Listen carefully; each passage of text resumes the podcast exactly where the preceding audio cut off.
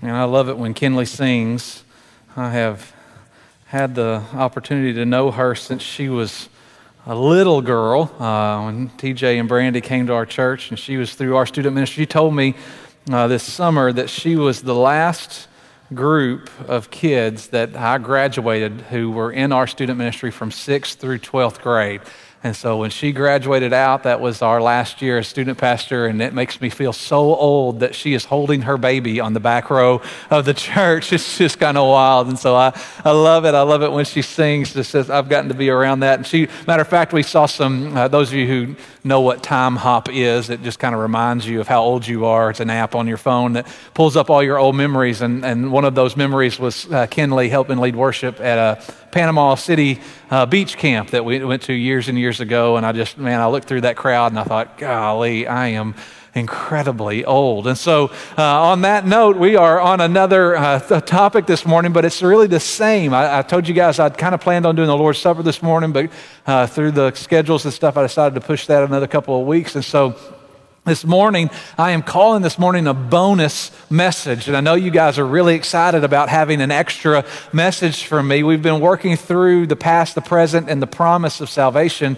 And this morning, I'm just adding an extra one on there called the preparation. And because when we think about bonuses, everybody loves bonuses, right? You love that extra check that you maybe weren't expecting, maybe a perk, or maybe even a little trip that you win. That can be a bonus. I was looking this week, uh, Bryce Harper. I don't know if you know who Bryce Harper is. Last year in 2019. He's an outfielder for the Philadelphia Phillies.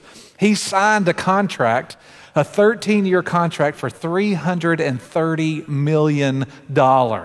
That's the second largest contract in sports history.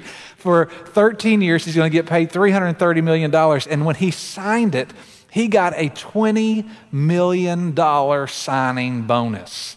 That's incredible. I can't even wrap my head around that. I'm at a point in my life where when I go to Chick fil A and I order an eight piece chicken nugget and I get nine, I am pumped about it, okay? That's my kind of bonus, right? And so this morning we're going to have a bonus message, and I'm sure some of y'all are thinking, I'll rather take the chicken nugget. But you're going to hear, you're here, you're going to hear it, and we're going to work our way through it because as we've been working through uh, the past, the present, and the promise salvation, we've been talking about those in, in kind of correlation to what salvation is, and we've used our big church words of justification, sanctification, and glorification. Well, uh, in all of that, we've talked about how salvation is solely based off what Jesus has done for us and nothing that we can do to earn that. There's nothing that we can do to be good enough for that. It's all about what He has done. And so when you see this last little slide title, you think the preparation. Well, if it's all about what Jesus has done, what can we do to prepare. And I'm so thankful that our friend Peter answers that for us. And you guys who've been here over the last, oh, it's almost been a month now, we've been talking about this. Uh, you can see that uh, we were in 1 Peter chapter 1, uh, and we really kind of stuck through verse 3 through 9, and that was kind of our framework for the past three messages that we talked about through this. But what he talks about next, I think, is the next step for us. Once we understand all that we understand about salvation and uh, the process of salvation, then, then next is just as important, and I believe speaks right to what we are going to talk about this morning. So if you've got your Bible, 1 Peter chapter 1, we're going to read, uh, we're going to read a couple of different verses here, but we'll kind of chunk it out. So let's go start with number 10. Verse number 10 says this Concerning this salvation, the prophets who spoke of the grace that was to come to you search intently and with the greatest care trying to find out the time and the circumstances to which the Spirit of Christ in them was pointing when he predicted the sufferings of Christ and the glories that would follow. It was revealed to them that they were not serving themselves, but you, when they spoke the things that have now been told to you by those who have preached the gospel to you by the Holy Spirit sent from heaven. Even angels long to look into these things. Let's pause right here. Peter is literally answering our question for us. He says, concerning this salvation, right? With everything that we've talked about, everything that you've learned, everything that I have spent the last few weeks talking about, know this, he says, all of the prophets, everything that you know about the Old Testament, even if we were to put this in the context of Peter's audience, he would say, everything you Jews know about the scriptures the law, the prophets, All of this was to point you to Jesus. Right, so if we go back through our Old Testament, Genesis says that he would be from the tribe of Judah. Numbers says that he would be a descendant of Jacob. Second Samuel says he'd be an heir to David's throne. Isaiah calls him Emmanuel, born of a virgin, and he would become a suffering servant. Hosea said that he would spend time in Egypt. Psalm says that he would be rejected by his people. Jeremiah says that he would bring a new covenant. Deuteronomy says that he would be a prophet like Moses. Zechariah says that he would be pierced and he would come in riding on a donkey. Malachi says that he would be preceded by a messenger. We know that to be John the Baptist. And Micah says that he would be born in Bethlehem. These are just a few of the prophecies that Jesus fulfilled, of the Old Testament prophecies that Jesus fulfilled. And Peter's saying here, listen, everything that you know about Scripture, Everything that we know about the Old Testament points to one person, and that point person is Jesus. Do you know of all the prophecies in the Old Testament, how many Jesus did not fulfill? None of them. He fulfilled all of the prophecies in the Old Testament, right? Everything that said about the coming Messiah, Jesus was, and things that he had absolutely no control over, right? Whenever it says that he's going to come out of Egypt, Hosea says he'll be drawn out of Egypt. Jesus didn't have any control over that. When Mary and Joseph fled to Egypt to get away from Herod killing all the babies, he didn't have any control over that. He, he didn't have control over being pierced, he didn't have control over being born in Bethlehem. This is how God God orchestrates everything in the Old Testament to point to the person of Jesus. This goes all the way through Emmanuel, the perfect sacrifice, preaching righteousness to Israel, teaching in parables, ministry beginning in Galilee, Redeemer of the Gentiles, setting the captives free, being betrayed for 30 pieces of silver over and over and over. The Old Testament continues to point to Jesus being the Messiah. And this is really, I told you guys uh, when we started all this, we were working points, right? Remember, the first sermon was point number one, the second sermon is point number two. This is really kind of like my last thought. Those of you who've been around long enough know but I like to give you a couple of points and I give you one big wrap up. This is the big wrap up, okay? But there's a couple of points in my wrap up. So, point number one for today is the entire Bible is one continuous story of Jesus.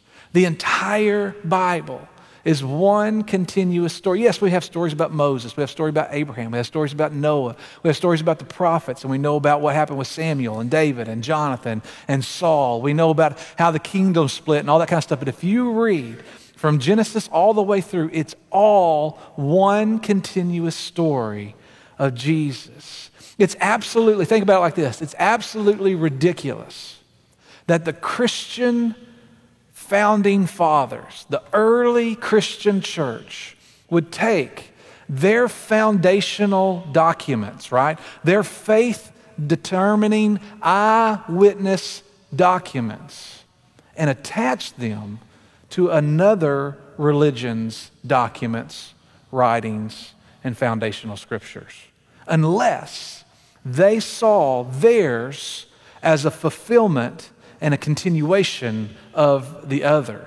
Meaning this the only reason why our Christian writings, what we call the New Testament, is attached to the Hebrew Bible. If you talk to a Jew right now, they'd say, Your Testament, our Bible, right? They, they, they wholly stand on the Old Testament. The only reason why our New Testament is attached to the Old Testament, which was a set document of Scripture, it was, it's been set for thousands of years, right?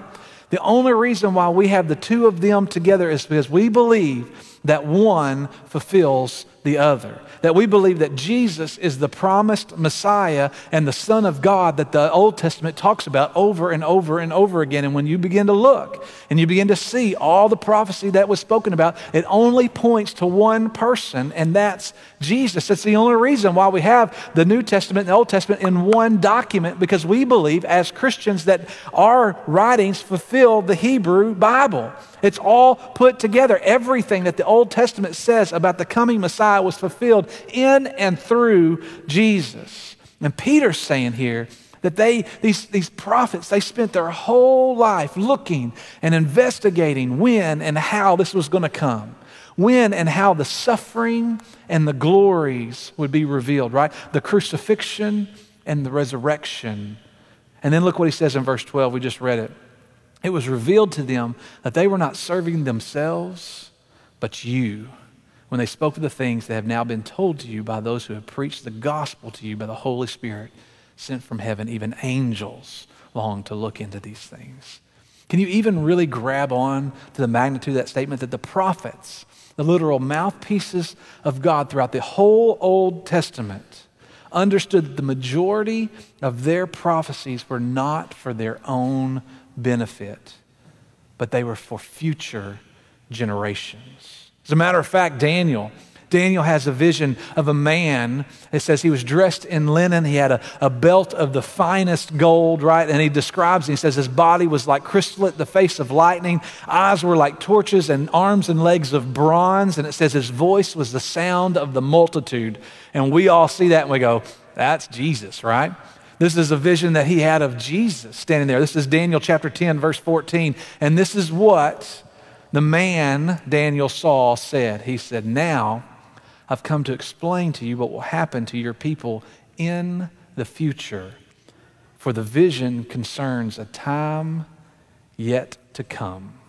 Listen, everything that Daniel wrote down after that, he knew he was not going to benefit from. He knew it wasn't going to be for him, it was going to be for the future. These things are going to happen in the future. Daniel, you're probably not going to be here for this. I'm going to give you something that will deeply impact what happens generations from now. And this leads me to my second point this morning. What if, what if what we've been discussing has a generational impact on your family? What if, the, as we approach this idea and the topic of salvation in such a manner that we, we made it the primary conversation in our homes? That we did everything possible to make sure that every one of our loved ones knew that they knew that they knew that they were saved? What if we as a church who are gathered here or maybe even watching online, what if, what if we never received another benefit of salvation outside of our eventual glorification, because we know that's promised, right? We talked about that last week. If you never receive another blessing of a life devoted to Jesus, but your family, your kids and your grandkids and your great grandkids, all witness the example of your faith, of your devotion, of your love for Christ, that they, through the example that you set for them, begin to understand who Jesus is and put their hope and faith in Him. Church, would you do it? Would that be enough? If everything that we've learned is for future generations, would impact the rest of your family for the rest of their life, would you continue to live this out?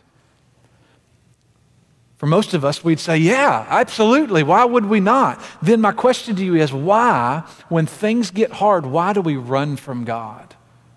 Why do we blame God? And even say things like, why, God, after everything I've done for you, would you let this happen to me? We, we, we desire that benefit. We desire that bonus in that relationship. But what if everything we did was not for ourselves, but for others? Church, these prophets, their work, their work was not serving themselves, but us. Remember, remember Hebrews chapter 11 Right, we can go back to Hebrews 11. We've, we've, I've even preached this before. This is the heroes of the faith passage, right? It talks about Abraham and Moses and Daniel and Samuel and uh, Jephthah and, uh, and Samson and all these guys. And it says this at the end of all of that. Hebrews 11, 39 and 40 says, These all, were all commended for their faith, yet none of them received what had been promised. God had planned something better for us so that together with us they may be made perfect. Abraham Moses, David, Samuel, man, they, they talked about and they wrote and they, they, they talked about the Messiah that was going to come. And They never got to experience him because God had a better plan because we get to benefit from them. What if, church, what if we and the future generations of our family benefit from our understanding and our application of what we've learned over the last month when it comes to salvation and applying that to our life? Are you willing to set the example for future generations. The prophets were. I love that last phrase and at the end of verse 12. It says, Even angels long to look into these things, right? Uh, we don't have time to get into Christian angelology. We don't have time to dive into that. Uh, goodness, we could go down a rabbit hole real fast with angelology and study of what angels are and, and what they mean. Just know this, okay? Here's the most important thing you need to know about angels. Number one, they are not eternal. And number two, they are not omniscient, which means they don't know all things. And so, right here, what, what Peter is saying is that we possess this relationship with God through the Holy Spirit that they never will. And they would love to, to look into this. They would love to understand God on that level. They would love to know this kind of stuff. That's incredible. It's an incredible statement. Then here's the hook for this whole morning. Let's keep reading verse 13 the preparation, right? So this is where we've titled this. This is where we're going. Uh, 1 Peter 1.13 says this, Therefore, Prepare your minds for action. Be self that your hope fully on the grace to be given to you when Jesus Christ is revealed. As obedient children, do not conform to the evil desires you had when you lived in ignorance, but just as you, He how, has called you is holy, so be holy in all you do. For it's written, Be holy because I am holy. Therefore, he says, because you know all this about salvation, since we just got through talking about all of this, all the prophets have spoken about it. If it's for your benefit, prepare your minds for action. I love this. If you have a King James Version Bible, it says this gird up the loins of your mind, right? Nobody talks like that anymore. It's incredible. I, I, I wanted for us all to look at each other and go, gird up the loins of your mind, right? Because it's just this kind of like, get yourself ready. I almost expect Peter to say, I almost get, get ready to fight. Right? Get in a defensive stance. Get, prepare your body for attack. But he says, prepare your minds for action. This is really the only time this phrase is used in the New Testament. One commentary I read said this The mind is a reflective faculty. The Christian must reflect, and that with intense exertion of thought on the glory of his hopes, on the greatness of his responsibilities. So, in other words, point number three this morning is get ready to think back. Get ready to think back. Think back about the security you have in Christ's justification. Think back about the sanctification in your life, how you're consistently progressing in your Christ likeness, right? Think back about the hope that you have and the promise of the glorification. Get ready, prepare for the action of remembrance, for the action of thinking back. Is incredible because the most active thing a believer can do, the most prepared thing that we can do, and the best way to put our faith into action is to remember the salvation that we securely hold on to. Remember, gird the loins of your minds, right? Remember what you already have. Remember the hope of salvation. Remember the past and the present and the promise that is yours. And now prepare your minds for action. How do we do that? Peter answers that. He says, Be self controlled, set your hope on grace, do not conform to evil desires, and be holy. So let's do this. Let's just run through this list and then we're going to be done. This is kind of my last thought through all this, but let's, let's kind of work our way through these four ways he tells us to prepare our minds. Number one is to be self controlled. This phrase self control or self controlled occurs 13 times in the, New, in the NIV Bible. 13 times. Over and over again, it's in the qualifications that we have for pastors and deacons, right? Uh, every one of those, it says he has to be self control and alert and all that kind of stuff. Matter of fact, it's even listed in Titus 2 when it talks about older women teaching younger women to be self controlled, right?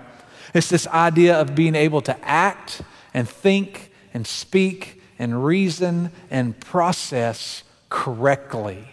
When we reflect on our salvation, it leads us to be self controlled. Because number one, we don't, we don't overinflate our self worth, right?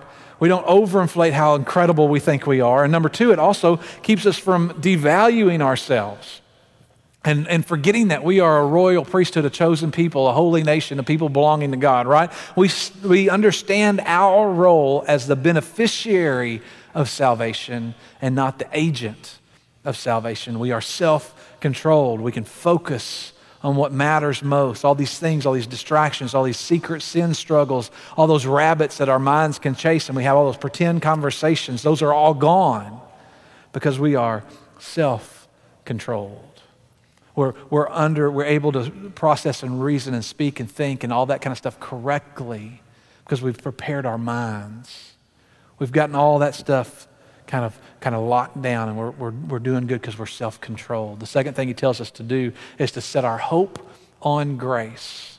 I like this because it doesn't say hope for the grace right? As in, like, uh, I may not get it, I may get it, I don't know, we'll see, you know, who knows? We're kind of hoping for it, but we don't really know how it's going to shake, shake out. It says, hope on the grace.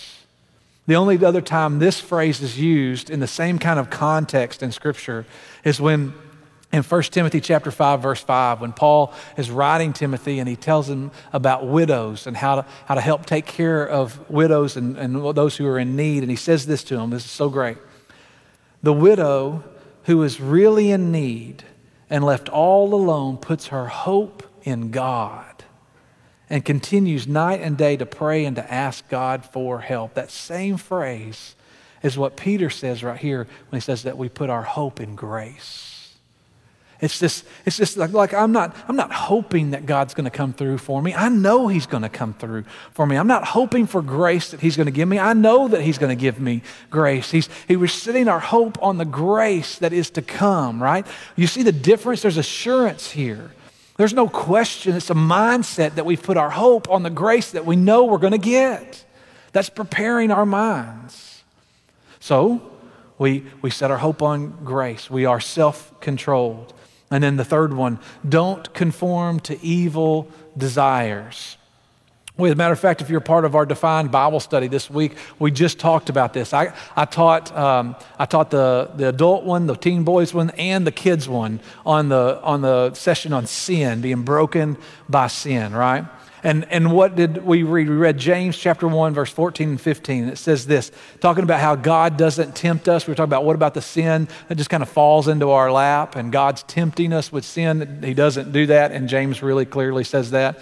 And he says, you need to know this, verse 14, but each one is tempted when by his own evil desire he's dragged away and enticed. Then, after desire is conceived, it gives birth to sin, and sin, when it's full grown, gives birth to death. It all starts with our own evil desire. And here Peter's telling us to, to not conform to those evil desires. Every sin starts in the minds first.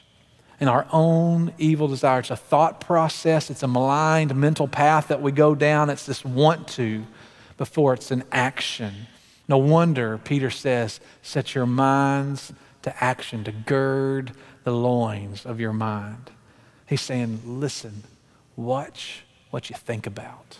Don't give in to that evil desire. Don't go down that path in your head. And if we're listening for all of us in this room and even for those watching online this morning, it could be a number of different things, those evil desires, right? It could be sexual, it could be material, it could be vengeful, right?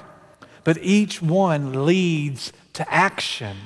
Action leads to sin, and sin leads to death.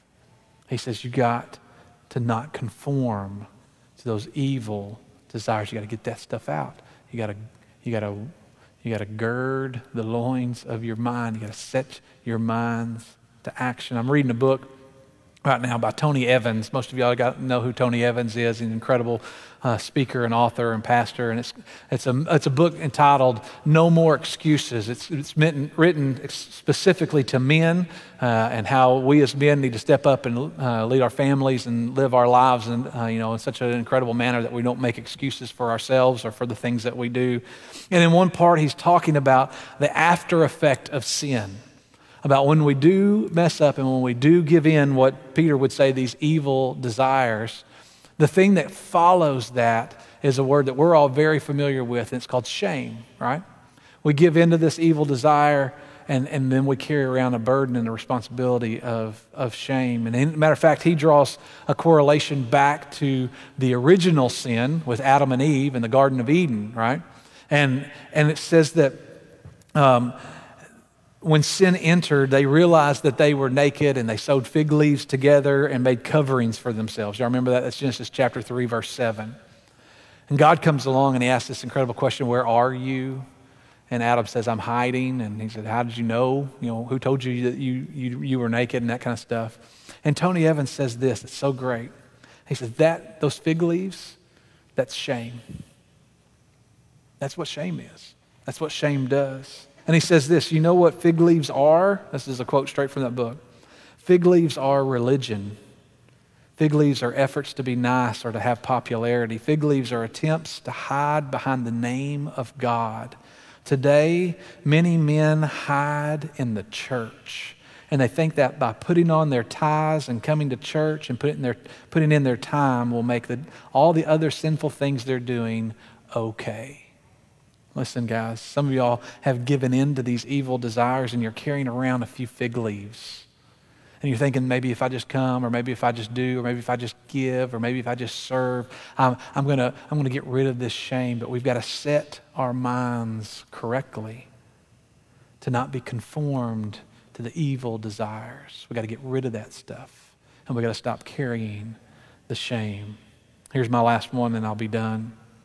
Be self controlled, put our hope on the grace, don't conform to evil desires. And the last one is to be holy. And I know I read that, many of y'all go, Wow, thanks. That really helps me in my daily life just to be holy, right? I, I, love this. How many of y'all feel like you're holy? Anybody here feel holy? Eh, probably not many, right? Uh, because this is Peter. He's using the Old Testament law. He's quoting Leviticus here, right? That be holy because I am holy. That's in Leviticus. And he's challenging us to be holy, to live set apart, to live such lives that are so abnormal to society, so countercultural, that we're committing to be holy because He is holy. And if our whole life is to be more like Him, then why wouldn't we be holy, right? But the problem is, and the reality is, we can't. We can't be holy.